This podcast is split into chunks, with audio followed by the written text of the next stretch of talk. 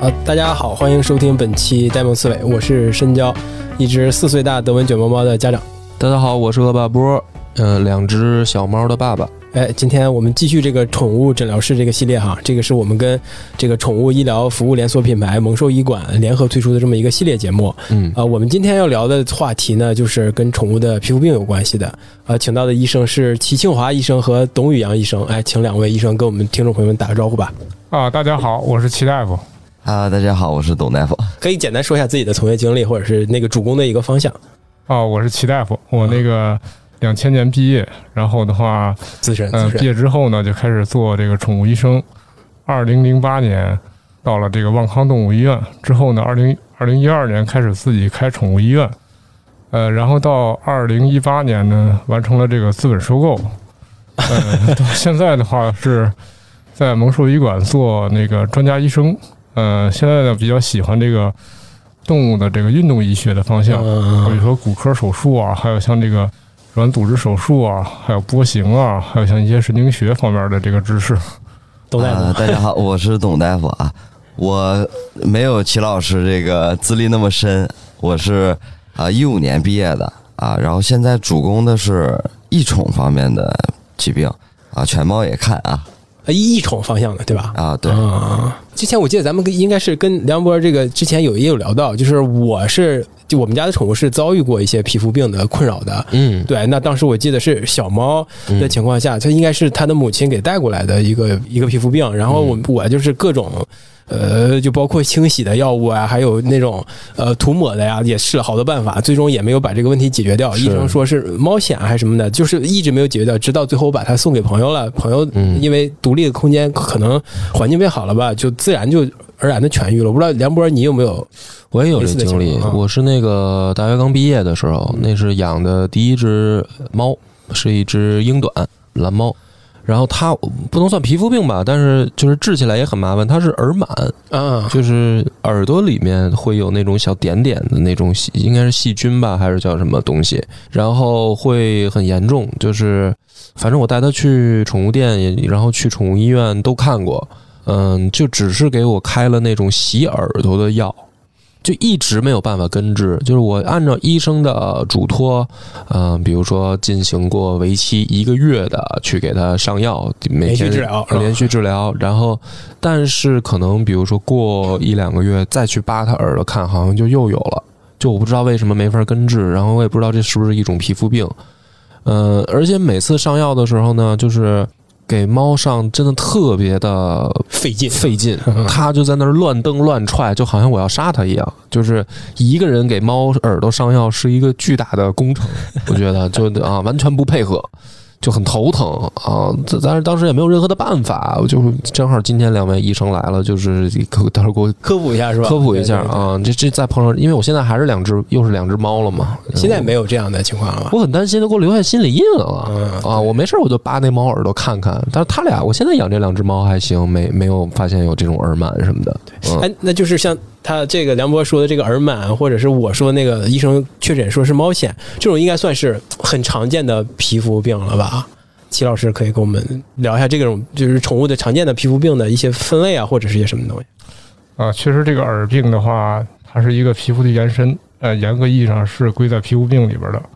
这个皮肤病呢，往往的话病因比较多，所说叫内不治喘，外不治癣。所说外内不治治癣喘内不治喘就啊咳嗽，啊、哦外不治癣就是表皮的皮肤病。啊因为这两个器官吧，它跟都跟外界有关系，跟内界也有关系。它就好比一道墙，啊、它是内环境和外环境的一个一个间隔，所以的话，它呃从外界受外界环境的影响，呃向内呢可能受呃身体内部的一些影响。我说外界影响呢，比如说温度、湿度变化呀，还有像这个一些传染性疾病啊、体外细菌虫、呃真菌呐、跳啊、跳跳蚤蚤、螨虫，还有像一些细菌啊，都可能会影响皮肤。呃，内在呢，比如说身体的一些营养状况，而缺乏一些维生素、微量元素，啊、吃的东西不得当，营养缺乏，还有像一些那个过敏，啊、食物的过敏、食物的不耐受，都可能啊会影响皮肤。呃，往往它这个症状呢，可能它会有又会叠加，比比如过敏了，它一搔抓，然后又外界感染了，对，就是所挠以的破话了是吧？哎，对对，所以它有表象，有内在，所以的话治起来就相对来说要麻烦一点儿。呃，简单的呢抹抹药就好了，甚至有的洗洗澡就好了。要复杂的呢，可能就会久治不愈，对，就是久治不愈是吧？嗯就像人的这个牛 皮癣，嗯像耳朵病呢，其实是也是就这几年刚刚开始做的这种更加的专科化。呃，像耳朵呢，它可能会有一些这个复杂的因素，比如像这个呃原发因素、继发因素、持久因素，啊、还有像一些易感因素，可能会共同作用在耳朵上面。这这嗯就是导致耳朵这个疾病的原因比较多是吗啊、？对对对对对，呃，大家要分清楚，就特别专业的耳科医生，他会把这些病因呢分得都很清楚啊、比如说，呃，我们在检查的时候发现一个马拉色菌感染，嗯但实际上的话，这并不是一种病，它只是一个继发因素，啊、正常耳道里边就有，继发因素是指具体是指呃，就是它不会单独引起这耳病，嗯但是呢，发生耳病的时候，哎、这个病可能会在一起加重感染，这些就是所说的继发因素。还有呢，就是说，在这个洗耳的时候呢，会需要注意很多细节，就好比说，哎呃，听听啊专业的医生 嗯在洗耳的时候，他会把那个洗耳水啊放在一个注射器里面嗯啊，放在手里边握一会儿，它是热的了，嗯，然后再顺着耳壁呃滴进去，好多动物它就不反抗了。哎呀，你当时就没有是啊吧？你这个用我一不知道，医生也没告诉过 我。你说那冰凉的水，你倒在自己耳朵里边儿，也挺难哦受是人吧他？就很很敏感，嗯哦，，冰水倒进去之后啊，他就狂甩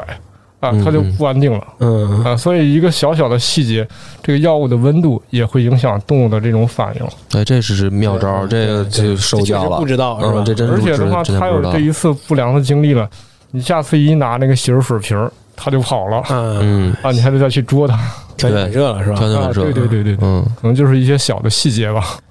那他就是说白了，您刚才说有这么多的诱发他去耳朵复发的原因，就这个病现在有根治的办法吗？还是说，比如说，我当时会想，是不是一个月不够？比如我要连续坚持两个月给他上药的话，可能就根治了？还是说这个就是没办法根治呢？呃，您所说的根治就是说，它不再复发你吗要？找到它的根，哦，呃，它的根是什么？呃，比如说有些动物它耳道非常敏感啊、嗯你给它上一些这个洗耳水儿，甩走啊、了这种洗耳水儿它对这个耳道它就会产生刺激，甚至你越上药越严重。嗯，哎、我也见过，就是很贵的洗耳水儿，嗯，呃，滴在动物耳朵里边儿。啊，它过几天它就会长一些黑色的东西，就更严重了，反哎、正。对对，可能更严重了。你用耳镜去检查，哎，里边耳道发现了这个炎症啊，嗯，就引发了其他的疾病啊，是吧？对对，它不是说这个这个呃，比如耳螨呐、那那种那种炎症，哎、它是一种药物刺激的炎症，哦啊、，这个后来换了生理盐水，清洗一段时间之后呢，哎、没事了。嗯，所以的话，一定要发现它这个病因，呃，是过敏的，还是说哦这个这个这个感染的？这耳螨的话，你要长期的去杀这耳螨，呃，环境里边的这个螨虫、螨虫卵，呃，如果是要是说这过敏的，要找到过敏源，是外界环境的过敏源，还是说这个呃食物的过敏源？啊，这个医生呢会根据这个，呃，它外观的症状特点去判断这个到底是哪方面出现了问题，啊，嗯找到根了，把根去除掉了，啊，就没事儿就了。好了。就久治不愈，就是因为没找到这个真正的病因啊，是吧？对对对对，啊，那那你像我我我们家这个猫得了这个什么猫癣嘛？他跟我那个医生起码是跟我说的，像也像也有像刚才您提到的那个症状，就是应该是痒吧，他就把它挠破了，就然后的我也涂药，然后我也洗澡清洗，但是始终都不好，就无论如何都好不了，而甚至都那个症状都没有什么特别大的改变啊。呃，那那我这个是不是也是因为没有找到病根儿呢？还是因为这个呃其他的什么原因啊？啊，大多数都是，嗯就好比说您说这个，呃，在您家养了一段时间总不好，啊，换了一个环境好就了好了，对，它嗯可能是环境里边儿温度、湿度不合适，还有的可能环境里边儿有一些呃可能刺激它过敏的东西，比如像一些纤维织物，或者是一些尘螨，还有像一些那个，比如有些动物可能会对一些那个牛毛屑过敏，嗯哎、有一些家里边儿就扫床那个扫床，哎、它可能是里边儿含有这个毛毛屑的成分，啊嗯，它可能刺激它过敏，啊，身上瘙痒它就会挠，啊嗯，这个在我们看皮肤病的时候，有一个叫呃瘙痒，还有症状加重再瘙痒，感染是一个循环，就是它越瘙痒它越会去挠，越挠的话，它是像爪子里边的一些这个细菌呐、越啊真就越菌，严重是吧？还有可能它又会反复去感染它，啊、嗯，这个疾病就会一叠一叠的，呃，越越来症状越多，呃，过一段时间可能又发现螨虫感染了，可能好几种真菌感染，然后又有细菌感染了，嗯所以它哪个是第一个感染它的东西，呃，找不到，嗯呃，只能说，呃，控制一段时间再去查，还有，啊、剩下可能剩下的这种跟以前的不一样，啊、最后的话可能就才就会就治着治着啊、成另外一个病了是吗？呃往往生病的话都是这样，就还有一个，我还遇到一个问题，就是我呃那个大猫可能它的症状没有那么明显，或者是基本没有，但是在小猫身上它就挺严重，甚至很明显，这些有这种情况。那这个，那你说是大猫的抵抗力或者免疫力更强一点，还是呃，可能跟自身的免疫系统有关系。比如说，动物在小呃幼龄的时候，它这个自身的这个免疫系统就没有那么发达。那成年动物的话，它免疫系统相对来说要发达一些。嗯，成年猫可能更能够抗感染这种类似的原因啊？呃，对感染，多数的话肯定是会更强一些。对，反正当时给我造成了非常大的困扰。但是我记得跟你们分享过，我靠，嗯就是各种涂药，各种，呃我但是我没敢喂药，对，那关键是像现在这么说的话，它有这么多的成因。那当时我们去的，这我就反正我去的那些宠物医院，看来医生也就是他其实知道，但是他也不太负责呗，因为他就是给我开药说你回去上，他也没有告诉我说你可能会有这么多成因的事儿。就他可能就开了一个非常普适或者是呃一个常见原因对症的药，哦然后就看你能不能治好或怎么样的。是您的意思是说，也有可能有的情况下不用上药？您刚才说生理盐水是耳螨都可能会管用，那就是它它的耳螨没 有用，啊它哦不是对耳螨管用，它只是说它对这个耳道的清洁是有作用的，哦，呃所以就保持干净，它呃保就嗯持干净就可以。对，哦，那这个真的是对于那主人来说的话，这就很头疼啊。那我怎么才能分辨是就是它有没有一个过程或者步骤啊？比如说我严格按照一个什么执行，比如呃，然后才能最终找到一个真正治病的原因。您您刚才这么说的话，它还是很。很懵懂，就是哎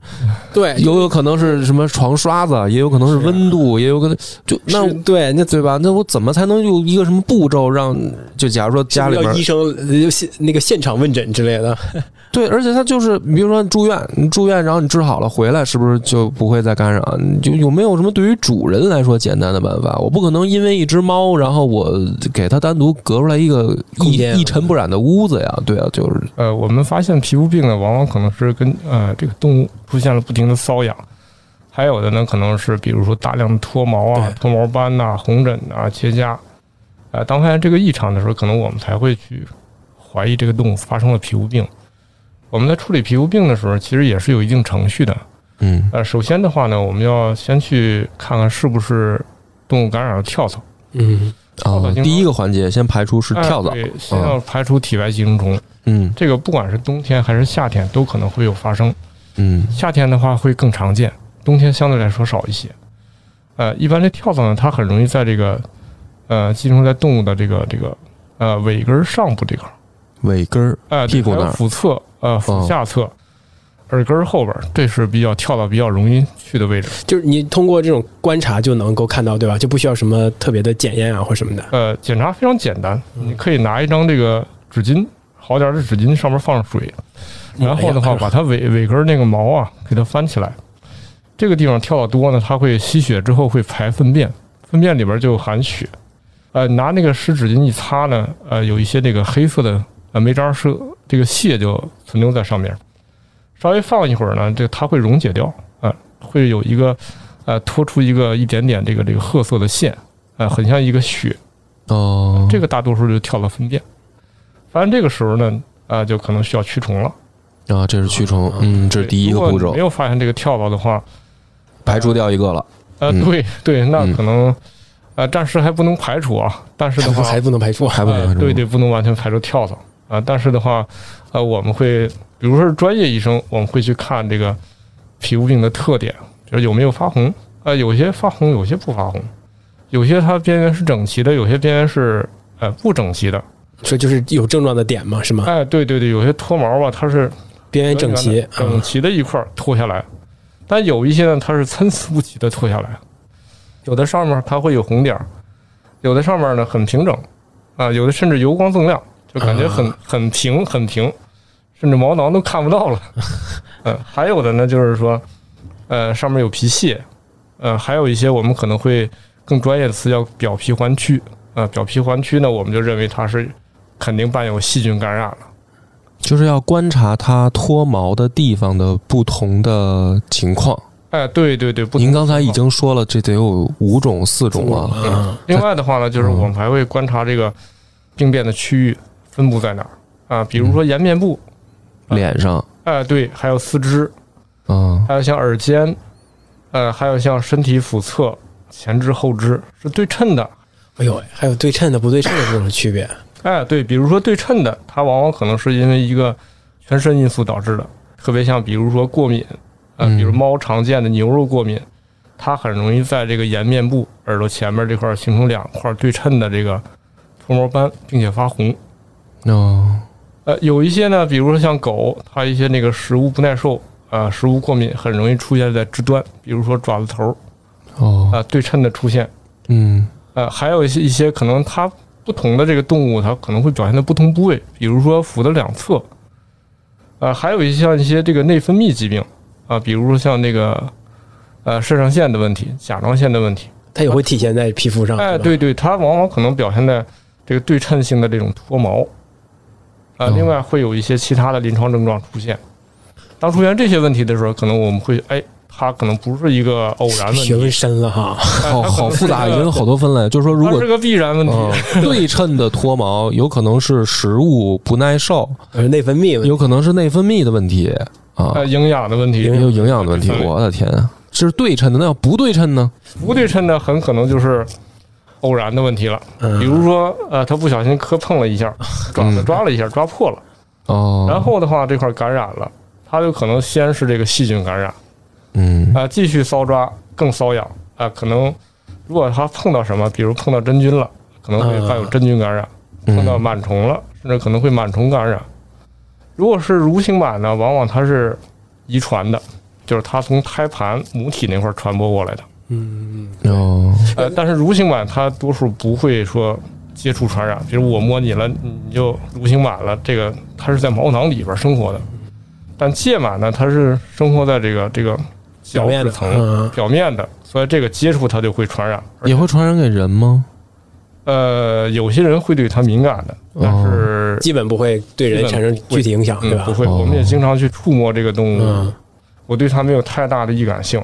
哦，啊反正这是就是观察是吧？你肯定是要要观察各种它表面身体表面反映出来的症状，会给出一个初步判断，对吧？哎，对对，肯定你要去医生嘛，肯定要去我先观察我去看它的特点到底在哪儿嗯，就好像破案一样。这个出现这种情况了，我是怎么去处理？那个情况怎么处理？嗯那也会继续做一些什么是例如真菌呐、啊或者是一些细菌的检测吧，也会有这样的，对哎对就对是血液检查也如会果吗有？有必要去给他做检查的时候，医生才会根据症状怀疑到哪块儿了，给他画一个大圈儿，然后再通过这个化验检查去缩小这个这个范围，到底是案件的这个这主谋到底在哪儿。嗯，去嗯抓住这个真正的根儿。如果找到根儿了，你直接把这个根去掉，啊，病好了就好了。明白但是如果了，找不到根呢，我们可能只能对症，嗯比如说它螨虫感染了，但是我们检查恰巧又没有检查到，嗯，它很痒，可能我们只能去止痒啊，控制炎症啊，还有补充营养啊，还有像清洁啊，可能只能做这个。哎，过了段时间呢，可能哎还没有好，哎再做一次，啊，这次可能捡到了，哎，发现螨虫了，那我们就杀螨虫，啊，可能病就好了。就在治疗的时候也会有一些基本操作，对吧？就会让你具体的就是改善营养呀、或者是清洁生生活环境啊，或者是涂抹一些呃非常常规的一些药来针对有针对性的。如果没找到那些你说的具体的那个症状的呃导致哎这个原因我的话们，有这个在治疗的时包候括流程之类的是吧？会有这个对因治疗和对症治疗，比如找到因了，那肯定是首选是要对因治疗。嗯对症治疗里边呢，可能也我们也会分不同的这种症状，比如像瘙痒，可能它就会引起这个瘙痒和这个再损伤的循环，我们可能要首先去考虑呃控制瘙痒。营养这块儿呢，可能有一些动物营养相对来说状况还不错，另外的话平时吃的也挺好，可能就不需要额外的再去增加营养。啊，如果特别消瘦的，可能我们还会选择，哎，再给它增加一些营养去辅助这个疾病恢复。但是如果你光给它吃营养，不去治这个病的本身，这病还是嗯还是好不了的。是，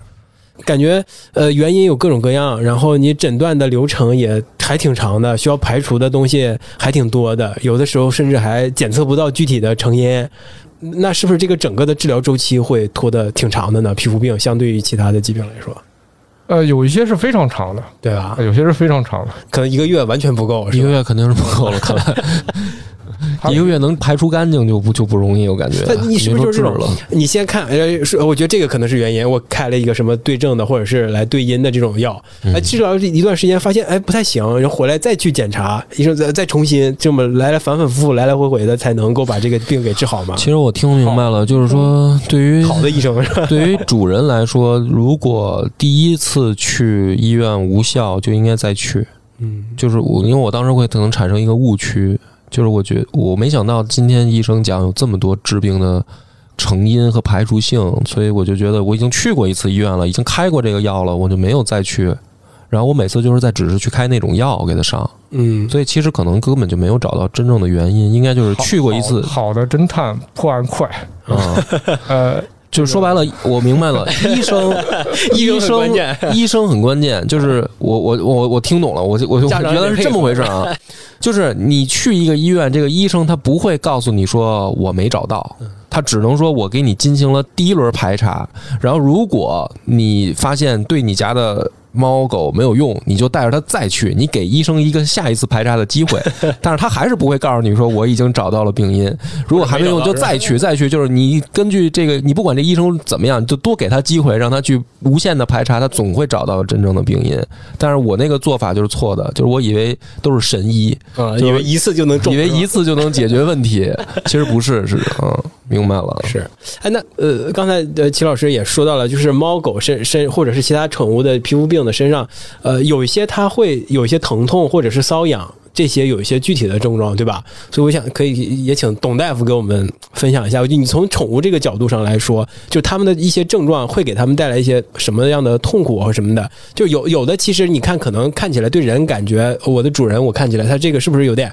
呃，它肯定是生病了，我一定要把它治好。那具体到宠物身上，它有什么体感或感受呢？或者你你有没有养宠的经验，或者是你的宠物有没有遇到过类似的问题？可以说一下他们的感受啊。呃，宠物的瘙痒，它是有这个评级的啊。哦，，对，嗯这还真不知道，不太痒， 都有有什么有急的很痒，和不太痒是它吧？有的时候就是咱们可以看它这个睡觉的时候啊、有的会突然挠两下嗯，啊，有的呢它吃饭的时候也治不住，也要挠两下啊。这这种时候可能这个瘙痒的等级就比较高了，嗯，就是看它能不能能不能控制住自己啊，能不能这个通过自身来调节啊。我这个有时候挠一下啊，有时候控制不了，我这个想不挠也也得挠一下啊，这样啊。那就是说，呃，我们作为主人，以判断它到一个什么样的频率，因为我不知道它的等级就有什么，我只能看，就是像您说的，观察它挠的勤不勤嘛。那它勤到一个什么程度，我就应该去带它注意了，或者说去医院可能要检查一下了。像您说的，比如说睡觉就是偶尔挠一两下，那应该就不是病嘛。但是到什么程度，它就可能要注意了呢？就是咱们能观察到它挠嗯，啊，然后频繁的挠就需要去医院了嗯啊，然后也要看皮肤本身啊有没有这个发红、脱毛这嗯之类的。如果已经到脱毛的，就那就说明是不是必须得去医院对，了？那肯定需要去医院了，所以哦，明白了，就是要不然可能会耽误。嗯，嗯啊，对，这个也是一个挺关键的一个问题哈，就是有的时候，就可能我们觉得呃问题不太大是吧？就是它可能没有特别明显的脱毛症状，有一些宠物的因为它毛很长嘛，你对你也可能看不直接见看不到直接皮肤是什么反应，它可能有时候挠咱也不太在意，嗯就又没有脱毛，就有的时候会有一些耽误的情况。那我不知道你们的接诊的情况的时候，是不是大部分的宠物家长都是在一些可能被耽误的情况下才去找医生呀？应该都是晚了了，已经有的可能就是平常老抱老摸，嗯啊，摸到一个小疙瘩就赶紧来医院了啊，对，这这啊敏感家长是吧？对，但是也有的就是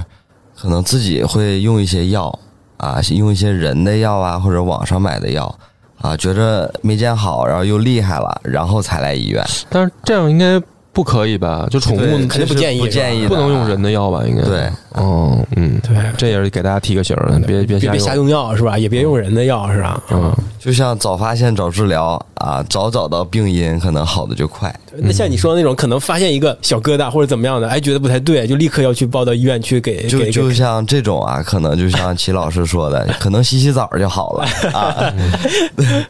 对，这有的有的主人就特别过敏，啊，啊有的就是敏感是吧？抱着动物就到医院，然后的话说肚子上起了一肚子疙 瘩，然后医生一检查呢，咪咪头儿，嗯这个有太太不了解自己的动物了也，因为我没事儿，我原来就老摸，啊， 我都能知道它那个啊两排长啊长在哪儿，所以那也挺逗的。对，没事那儿那我就个其实摸还，挺明显的一症状，又有嗯小疙瘩，又红红的是吧？对对对，好玩儿。嗯，是以前我碰到一个主人，就是因为他家那狗吧特别胖，就是一个柯基狗，嗯，啊、胖的就跟那煤气罐一样，啊，他自己想挠呢也挠不到，圆滚他滚当的，天他耳朵确实生病了，啊、非常痒。然后的话，那个他就反复的用那个后爪去挠，但实际上是挠不到的。嗯，就虚挠是啊吧？，对对对对。然后他家又装的那种木地板，然后在晚上的时候啊，就老能听见那个这么去挠，啊，老能听见那个爪子敲地板的声音啊对对对是然吧后？楼下就就直接到楼上来敲门，嗯，他说：“你你家那个剁饺子馅儿，那白 天剁不行，哦，那么大声儿，一柯基能发出那么大声儿 吗？真痒晚啊！上剁呀，嗯咚咚咚咚。” 这楼下就不干了，然后主人抱着第二天就赶紧到医院来看病。嗯，看的是宠物行为是吧？ 对对对，其实就是它总是瘙痒嘛，感觉。嗯然后治疗完瘙痒之后呢，带回家之后，主人的话又打电话来，哎，我家狗怎么没动静了？起不来了， 呃，就躺地上就睡了。实际上它已经好几天没睡觉，啊，这就是很累难了是受吧？哎，嗯很累了。所以你的话，它一旦不瘙痒之后，哎，我可算舒服了嗯啊，躺地上就睡着了。哦还有这种情啊，况， 经常会有这种情况嗯的。但是那个我明白很您痛苦啊您的意思，那个齐医生的意思就是，那主人说别给我治死了吧，这狗怎么蔫儿 了？是的，是的，它它感觉用完药之后怎么起不来了？ 嗯其实是睡着了。就是我觉得这个也是一个担心嘛，就是嗯反正呃就我的个人经验或者个人感受哈，就是我们家那个，因为它是小猫，那我医生说要给我开那种什么口服的呀，或者是抹身上的呀，我都会担心它是不是这个身体太小，或者是呃，即便是大宠物哈，我也会担心是不是你开的药或者怎么样对它身体本身就除了治疗疾病的。呃，作用之外会不会带来一些损伤？我觉得这种担心呃是有必要的吗？还是哦，这个不同的药物肯定它会所说叫是药三分毒啊，对，嗯啊，嗯不同的药物它会适用不同的动物啊，专业的医生呢他会分辨这个东西，比如像儿童退热药和成人吃的退热药，它是严格分开的啊，在嗯动物上也是践行这一点，剂量不一样，根据体型大小不一样，剂量也不体一样嗯重。还有品种还有年龄都会有区别哦啊，比如说某一些抗螨虫的药啊，在某些品种是不能用的啊，它用完之后肯定会中毒的。嗯啊，在另外一些品种它就没有事儿，就是因为它自身基因的问题。嗯，这个这个比人可复杂多了哈，人好嗯，像这太复杂 了，嗯这就只能让医生来定了。对这种像这种抗真菌的药，多数都会对肝脏和肾脏造成比较大的影响，所以它在用的时候、用药的时候，剂量啊、时间呐、还有定期的这种检查呀、都是有必要的。对，要不然是真的会担心，就是我那就觉得他可能没有那么特别严重，那我是不是就不给他吃那个药了，或者怎么样，就不遵医嘱，会有这种情况，说哎，那我算了，我就给少吃点或怎么样的，这种其实都是很不好的一个一个反应或者是一个助人的一个正常的行为，对吧？呃，如果主人对这个有担心的话，呃，也可以跟主跟医医生生去沟通啊、医生会根据主人的这种这种呃敏感程度去考虑这个治疗的方案。嗯啊，比如说你可以外用药啊，可以这个这个洗药浴啊，呃，严重的可能才会用到这个打针呐、或者吃药内服，啊、不同的疾病可以采用不同的方案去治。嗯，哎，就是这个小猫啊，因为我们老觉得它会没事儿就自己舔自己，所以呢也觉得挺干净的。那像医生，您建议就是多长时间要带它去洗澡吗？就因为我们可能对于猫来说，半年都不带它去洗对澡，是半年一有的时候一年才能在，因为它也不爱洗澡，就是它送到那种宠物店洗的时候，它还反抗，而且我家那个呢还反抗尤其剧烈是吧？对，而且会那个喷屎，就是它会吓，它害怕，然后喷完屎呢，然后还那个回来以后不吃不喝，就是它洗一次澡吧，就跟要它半条命似的。但是我们就不太确定，说是猫保保用持这不个用对去洗澡啊？就是反正我们可能半年都不带它去洗一次，就也知道它每次都回来都那个怂样儿。那这样对吗？或者还是说像从猫医生来来说讲，要要推荐去洗吗？相对来说，洗澡要比狗少很多。嗯，那就是它要保持一个什么样的频率吗？如果像您说的那种程度，我就不建议洗澡了。它太这辈子别洗了害怕哦， 就就说猫是可以不用去带它去宠物医院那么洗的这个。啊哦它的。原则动物，这个猫这个动物，它原则上它是属于，呃，从沙漠动物演化来的。哦啊它从这个进化上讲，它没有必要非要去洗澡有，哦，这样啊，嗯，啊、对，所以就是我们想通过洗澡保持它这个干净，或者是呃，就例如就是预防皮肤病这种情况吧，是其实是没有必要的，对吧？猫是没有必嗯要猫起码猫是没必要可的能不一辈子不洗澡，啊呃可的。哦能猫一辈子不洗澡也可以是可吧？能会有这样的，哦，但是也不一定非要得皮肤病。啊，明白了对，。所以这就不是一个必要的一个一个一个对方式。对对对嗯但是有一些猫，它对这个水现在它接受也不错，也可啊以吹风什么的。游泳是吧？那我觉得半个月、一个月洗一次也未尝不可。啊，哎，这个倒是嗯，因为这个是我养猫跟养狗最大的区别，就是狗总我要带它洗澡吧对？我起码可能两个月吧，对得带它去洗一次了。它爱洗澡是吧？狗就是带它去宠物店洗啊，然后我，然后基本上两周就要在家自己给它拿喷头洗一次，因为它就特别容易脏，而且它自己清理不了，就是狗是没有那种自己清理的能力的，只能稍微舔舔爪子什么的。我看它，然后我看它自己舔舔爪子，自己洗洗脸，有时候，但是它身上它自己好像洗不了。但是猫就完全，我现在养猫嘛，就感觉猫特干净，就比我那狗干净多了，一直也没带它洗过澡。我还问我媳妇儿。我说要不要去？我媳妇儿就是说嗯算了，甭去了。现在听医生确定一下嘛，心里才有有数。要不我总有隐隐担心，说是不是应该带他去一次？ 嗯，是会有这样的心理的，起码、嗯像我可能也会觉得哈，就是我要不要定期给它呃，哎，一年可能没洗澡了，它身上是不是会有点脏对啊或怎么样，我就给它洗一下。那这就涉及到一个问题，就是呃，就是预防这个宠物这个皮肤病的问问题啊，嗯因为我们预防会觉得，呃，洗澡是不是一个保持干净的一个方式呢？那其实不是，对吧？起码对猫来说不是，对其他的动物可能是。那我们就想说，就是这种预防这个皮肤病会不会有一些什么？在家里，我们主人应该可以做些什么？嗯，首先从那里来说呢，就是说你要给它合适的这个营养和这个、啊这个食吃物。吃好是吧？哎，对对对，吃好并不一定非非常贵啊，嗯就是一般像中档偏上一点的猫粮。您推荐就是我们给它，就比如说猫啊，去给它真的弄那个，就是好多抖音拍的什么新鲜食材吗？还是说其实就是猫罐头和猫粮足够它的营养了呀？只要掌握猫的这个食物组成就没有嗯问题。猫食肉动物，呃，少量的植食也是可以的。嗯，呃，主要吃红肉相对来说就好一些。呃，其实猫粮的话，大多数含量也是这些东西。你只要把这个组分做好的嗯话，食物是没有问题的。因为这个猫粮不是，嗯、是先有猫后有猫粮的，是吧？那肯 定对嗯所以的话，猫不是说非要吃对，所以就才猫能猫粮就够了是吧？ 呃，但是猫粮呢，它可能就是说，按照猫的这个呃生理需要去搭配了相应的这个蛋白质，还有营养，还有这个纤维素。呃嗯，当然我们在这儿嗯不去做广告 啊，啊，实际上没事也我可以我能推荐一下我也能行。把这个呃营养都凑齐了之后，我也不会给它吃猫粮。啊，你说您个人选择是不会单独给给猫哦我吃如猫果粮能把这个给它凑足了，我不会去给它吃猫粮的。啊？但是我没有那么多时间，嗯对也可能也没法把这个营养都凑齐。嗯呃，退而求其次，我选择一个简单的方法，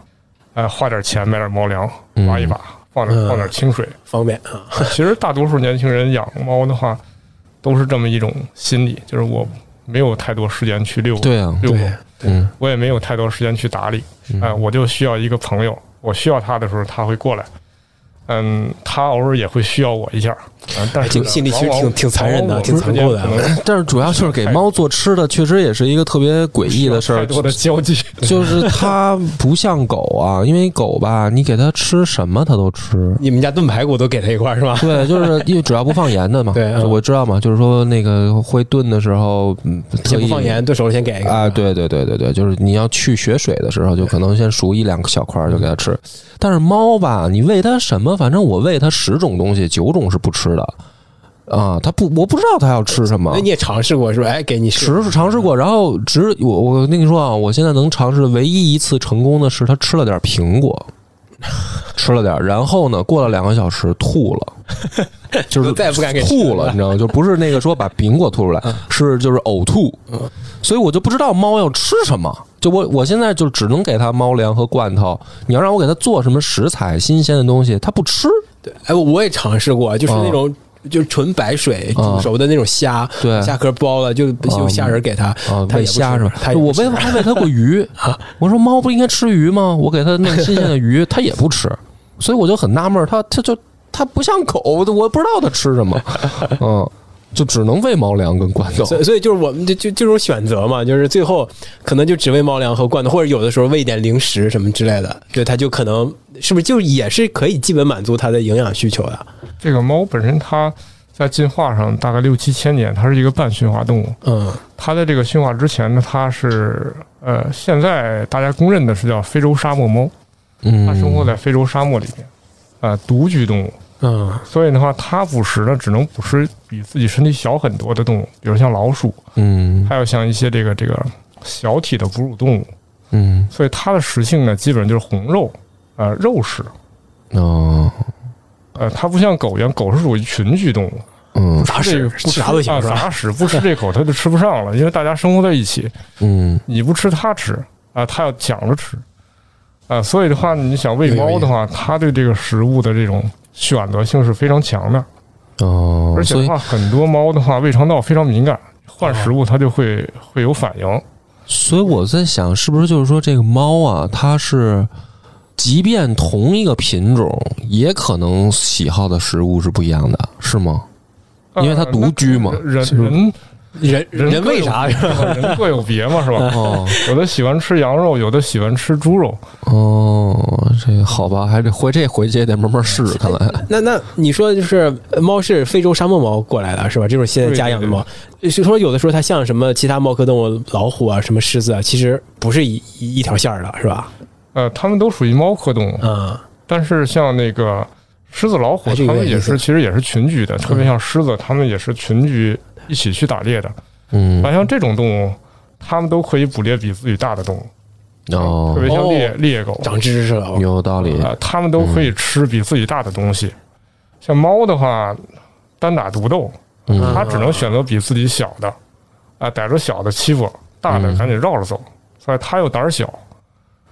然后有点意有有有点意思，对，呃是这样啊哈它它排个便它都要埋起来，嗯啊。所以它被别的大的动物一旦盯上的话，可能就就把它吃掉了。啊嗯，它要自己隐藏自己，啊，埋大便埋小便也是这个这个道理。那猫跟狗一起养，是不是也会有有有一些，它会有感受到啊危险？它们的这个语言是不一样的。呃为什么叫狗要追猫啊嗯，是吧？？呃，狗跟你玩儿，它会摇尾巴，啊，嗯，摇着尾巴过来跟你玩儿。但猫在摇尾巴的时候，它的语言是表示怀疑，它在哎看到一个新东西的啊时候，它和这站着不动，啊，盯着这个东西摇尾巴，反复摇摇摇摇。哎，当狗发现这个这个这个猫的时候，猫以为要跟我玩儿呢呢，对手然后狗解读这个这个这个话，哎，来一起玩儿吧。然后狗就窜上去了。猫一看狗这么大来了，它赶紧跑吧。啊，或 者它们两个语有言是不通的。这嗯个有，但时间长了之后呢，很多家里边是猫狗共养的，对后来他们就相互可以知道大了家是可吧？能知道对方的这种需学求，会了，还能还有学习这个能力。对对嗯对对，啊、可能也就和平共处了。反正说说回来哈，就是那个第一个就是肯定是要保证它的一个均衡的，或者是呃也也完是完完满的一个营养摄入，对吧？首先这个是一个预防这个出现皮肤病的一个基础方法吧，对吧？，对对对啊，另外的话就是要注意这个家里边环境温湿度要合适，嗯，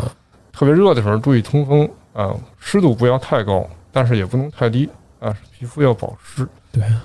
再有就是要注意驱这个体外寄生虫，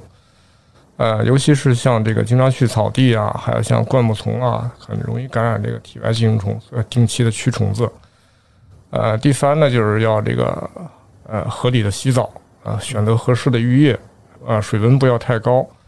呃，也不要吹得太干啊、要适当的给它保湿。再有一点呢，第啊，不要吹得太干啊！哎，对这对，样不能啊不能吹得太干，它皮肤要适当的保湿的啊，太干的话，呃，脚趾容易脱落啊。另外的话，那个皮肤会损失很多水，毛质就会不好。猫的体温一般是多少啊？一般正常体温是三十八到三十九度，三十八到三十九，那是不是说我给它洗澡，我把水温就是也控制在这个温度就最合啊三十适五？度左右，三十五度左右哦，明白高了。的话不行。嗯，就说到这个湿度和温度的问题啊，我刚开始最开始养猫的时候，因为是大家小猫是我从朋友那儿领过来的嘛，两个多月的时候，我特别注意，他告诉我湿度是多少，温度是多少，那我特别注意，我甚至就是有可能有一个单独稍微有一点隔绝的空间是或者是卧室，我就我就把它呃就是什么加湿器啊、什么空调啊或者什么的都给它。呃，甚至温度计那种，就是控制在一个非常合理的一个所谓的合理的状态啊。但是后来养着养着，现在我基本都不管了， 对，嗯太就是麻会有这烦种惰性在的，对吧？你说你你你把很正啊常，对，是，嗯那那你们你们呢？那你像像您，你两位都是医生嘛？你肯定都知科学原理，咱知道都是特别精准准确的。那你们在家养宠物的时候，就是哎说咱肯定是要预防它这个得各种皮肤病什么之类的。你们会按照这个科学的标准比较严格的执行吗？董老师，你可以先先聊聊。 我吐心了是吧吧？我 之前啊养过一个，就是我现在也养着呢。嗯它小猫啊，它小的时候呢，就是也是有猫癣，嗯啊，然后在医院呢待了几个月，好了以后回家就开始给它补充营养。呃，毛慢慢长出来以后，现在大了啊，现在是三岁，天天在窗边儿窗户那个比较湿，天天在那上面待着。啊、我没事儿我也看一看它啊，摸一摸，没有皮肤病那就没事儿了，也就那样了。但是就是其实也是不建议的，因为老湿啊，特别湿，其实。对，你意思就是说你家窗口那块儿是湿度特别大是吧？对，就是家里热，外边冷，它有对那个哈 气。所以就是作为医生，可能 你虽然知道这么多道理，但是还是 就是皮肤抵抗力上来了，就是嗯保证营养，吃好喝好吧，就是吃好喝嗯好啊，可能就会减少皮肤病啊。定期驱虫，是一般室温建议控制在多少度呢？就是家里的话，有猫的就舒适温度二十五度，二十五度，二十五度很高啊。啊、也不低了。嗯，湿度呢？湿度八十、八十可能有点高了，嗯五十左右。五十啊，二十五度五十啊，二十五度，这是非常就是理想的一个一个温度，对宠物来说是理想的温度。就无论猫狗都差不多吗？或者是其嗯，差不多，嗯，就是也不热也不冷。其实这人也人感觉得挺舒服舒服的啊。嗯，就是说白了，这个动物就是猫狗跟人的感觉应该是接近的，是吧？就是温度的感觉，舒适，对，对于对于他们来说是比较接近的。嗯，差不多啊。嗯，那其实像冬天，咱们现在就是如果不干预的话，室内的呃湿度其实是不是也就二三十啊，就非常低，非常低。冬天嗯，如果说家里热，嗯啊暖气开的高，那就是也就二三十。嗯家里如果开加湿器，四五十。像我家养花 儿，对你家比较敏感是吧？对，然后温度也高，湿度相对也比较高。啊、那夏天可能湿度就得八九十了，对吧？啊、夏天没有，夏天一直开窗通风。啊，是我我记得当时就是因为。因为我们家也不养植物嘛，就是可能也不是特别想开窗户，因为我担心那猫有好奇或者什么，就把那个纱网给弄破了，会是不是是不是会有一些危险？呃，对我当时就就买什么除湿机啊，就控制那个湿度。就我记得当时可能我我量得有七八十、八九十的湿度，就是夏天的时候啊，就如果是真正的自然的环境，可能呃其实对它来说可能没有那么的舒适，对吧？就是如果说对人来说也不舒适呃的。家里湿度特别高，但是通风啊，就没事儿啊。如果说老爱去厕所，去那种地方，那就不太好啊。 齐大夫呢？你们你们家怎么预防呀？做的到位吗？呃，先说我们家孩子开始洗澡，先拿体温计去测一下水温，嗯呃，后来测来测去就不测了，感觉嗯，太麻烦，拿手一试，可能就是生活越来越越来越简化，越来越对简对化，对对，就就就刚开始可能大家都挺谨慎、挺小心的，对是吧？对对。慢慢的都都省略步骤了，对其，实可能对生活的这种观念也不一样嘛。可能我我我我就不希望把我家孩子养成一个温室里的 花朵，嗯啊，对吧？你要去，其实冷热对它也是一种刺激，所以说叫冷习服、热习服，动物都是有这种习服性的。嗯它在一个冷的环境里边，它也会收缩血管，减少这个温度的这种这种丧失啊。温嗯，度低一点问题也不大。嗯，这种理念也也是适适合养动物的，就是哎，你这种环境差点，你就锻炼锻炼你自己吧，是吧？ 这种这种理念可能也也不闹病就可以呗，对就这意动物思体。质可能不一样，有一些动物体质特别弱的，没办法，那就调高点温度。嗯然后体质比较好的，那你就冻 着点儿。哎，我觉得这个确实是你说的，这是习服性，对吧？呃，我我们家那个不是短毛的嘛，但是我硬给，可能我们家冬天就是现在的时候，室内温度比较比较低，我硬给养成了那种比其他的猫的就同品种的其他的猫长那么一点的呃毛特别长，就是啊我这是不是也是适应了，对吧？我觉得动物它有两层毛，一嗯层软毛，一层硬毛。软毛的话，它比较贴身，更适合保暖。到冬天的时候，它会脱粗毛，掉的毛都是粗毛，然后长的都是那种绒毛，嗯，它有利于保暖。一嗯旦到这个春天的时候，它会掉这个掉这个绒毛，然后长这个粗毛，更利于保护自己和这个呃更利于散热。如果你把这个室内温度啊调的比较高，而且的话非常非常稳定的话，呃，养几年之后你会发现这个动物哎掉毛没有什么规律了，呃，嗯夏天也掉，冬天也掉，什么时间 都掉，呃，就是因为它们有这个冷热刺激，啊啊对，它的这种就温室的花朵是吧？ 啊，对，对我感觉对冬天的话，像我家温度也不会特别高，也会经常开窗户去嗯把这温度通风对降吧下来。对，到夏天的时候呢，可能也尽量少去开空调。呃，然后的话，呃温度高，它确实就是就是就是要高一点。呃，冬天、夏天让它去自己去适应这个这个环境。呃，太热的时候就就没办法了，你就降温。呃，太冷了也别太冷，也别稍太，稍微舒适一点 对但是也不能说冬天夏天保持一个温度是吧对，这太难了，我可能也受不了。对。对是，可能说来说去，最需要做到的还是一个保持一个好的营养供给，对吧？对这对个可能对是最关键的，营养和是这身个体身健康了，身体啥病都没有状了，态是对吧？哎，不，那那刚才你你你也聊的是是，可能是无论是猫狗，它都需要一个营养元素的一个配比，对吧？你是不是可以就是稍微具体一点跟我们说说，就是不是就光吃猫粮这个事儿就可以达到他们的需求了？那你如果我不想吃猫粮，我用其他的方式该怎么配比这个蛋白质的摄入呀？什么维生素的摄入啊？是不是碳水啊？是不是跟人的也差不多？呃，跟人呢还有很大的区 别的，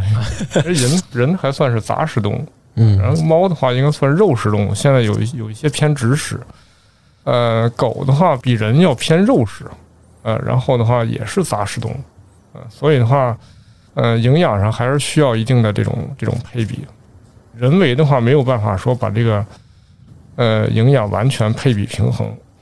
营养学本身，我认为它就比较玄学，啊呃，，人的营养学也是经常会被推翻。呃，这两年建议吃这个，明过两年又说这个东西致癌，它可能只有一个大体的一个一个一个一个范围，嗯但是人人和动物的这个机体呢，它有自身这种调节的作用。比如说缺这个东西，它就多吸收一点儿；多那个东西，我就多排放一点儿。所以说没有必要非把身体想的那么简单，它不是一个说你非要精挑细选把东西放进去的一个东西，而是说它在自然界环境里边呢，它捕食啊可能也是比较比较广泛的。呃，如果它食物比较单一，它可能通过一些这个自身的这个代谢啊，去补足自己不足的这种营养蛋白质。但有一些特殊的一些蛋白质，比如像猫一些精氨酸呐、什么的，赖氨酸呐、它可能自己不能合成，啊可能就需要啊、呃单独的去补充。还有像一些这个呃猫，如果它不去吃红肉，你又不给它补充这种相应的这种氨基酸，它可能会有这个眼的这种夜盲症。呃，就是因为它缺了这种牛磺酸，甚至可能会出现这种一种这种肥大性的这种扩张性的心肌病。嗯在以前的话也发现了很多。呃，后来呢，就是说这个通过营营养这种补充，逐渐逐渐的话，呃，大多数疾病就就把它控制住了，因为了解它的食性了。但如果我们只只要说能把这个食性掌握了，它吃的稍微杂一点，问题我觉得也不大。就是呃，更简单一点的就是，其实猫粮的话，相对来说就是懒人的方法，呃简单呃有效够用对吧？呃够用就行。呃但是猫粮呢，其实也出现了很历史上也出现过很多很多次的问题，比如说可能有毒猫粮啊，有的可能质量不过关呐、这个可能因为猫粮、狗粮的品种也非常多，呃，一般我们就经常推荐的就是呃在市场流通超过呃三五年的，然后的话那个价格适中的这种，一般质量比较稳定啊、呃多数就可以选用。呃但是比如说这个猫它吃了五年、十年，呃，出现了哪些问题，可能我们也没有办法去查证、去追踪。呃，所以的话，这个可能一些食物还是要适当的换着吃，就好比说人一样，你天天让你吃这个，天天让你吃那个，这个农残呐、还有像一些食物的这个单一的影响啊，食物如果单一，可能它造成的那个负面影响也会积累。你如果长时间用它的话，呃，啊对吧？是的，是的，是是这道理。感觉这个宠物的营养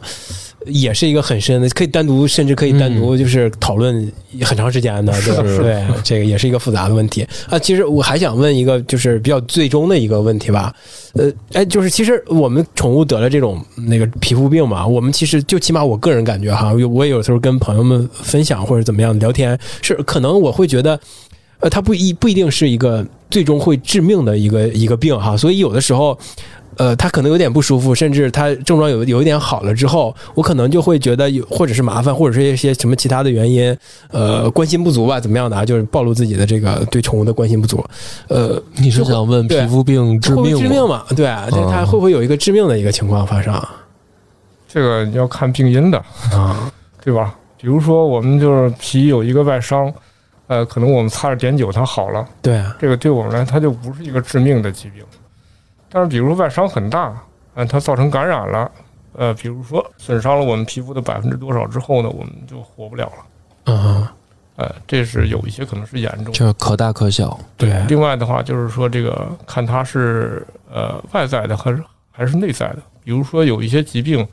它可能是内分泌疾病的一个衍生物，啊、可能只是感觉外表脱毛，但这个脱毛的症状它不不足以致命，但它背后的内分泌疾病可能才是嗯，影响寿命的一个真正的一个一个病源。发现这个病源是非常非常重要的，嗯，但有病早治肯定是对，错就是万万万无一失的方法是吧？一发现问题及早治疗是吧？嗯呃，对对，选择合适的方法去治疗，呃，不用说非把这个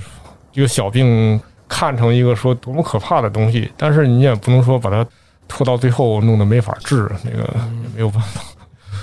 是，你你们应该也见过类似的病例吧？应该不多吧？这种因为皮肤病导致的最终的无法挽救的情况，呃，这个主要看它感染的面积，嗯说全身都是皮肤病的时候，基本上好多动物是没有办法治的。好比说，呃，一个蠕形螨，啊、它已经感染到全身了，耳朵上也是，四肢都是，后背都是。然后这个时间呢，其实这种病它是已经进入血液了，这种病是终身不愈的，好不了的。呃，好的话，你就通过药物去控制，表面没有了。但是他血液里它还血液里边还是有的。啊、它如果生狗的话，它会把这个带给下一代，带给下一代。哦，呃，还有比较严重的脓皮症，脓皮症是比较麻烦的。呃，可能第一天你看了身上几个小疙瘩，如果这动物免疫力不够的话，或者有时候用药用错了啊、本身它免疫力呃还可以，然后医生可能用了一个抑制免疫力的药，嗯，它去控制炎症了，啊、可能这个疾病它可能很快就发发展到全身了。嗯，这个时间这动物可能会发烧，啊、嗯这个就可能是有败血症或菌血症了，这个是有生命危险的。明白了，这个我们在临床上会遇到各种各样极端的这种情况。所以还真是不能大意。是就如果有皮肤病的话，还是及时就医对，啊、别以为说不致命，有可能致命。真的有可 能对。嗯对对，虽然少，但是也也是也是有的。嗯，行，差不多，你这边还有什嗯，么？我都没什么问题了，今天学到了不少。对，今天真的是学到了，嗯有齐大夫和董大夫给我们做了一个很好的科啊普。 感谢感谢感谢。 行，那我们今天这期节目就到这儿了啊。好，感谢 OK 大家的收听。 OK，嗯那再次感谢两位大夫做客我们节目哈。 嗯呃，感谢大家给这个机会。行，OK，拜拜拜拜拜拜。拜拜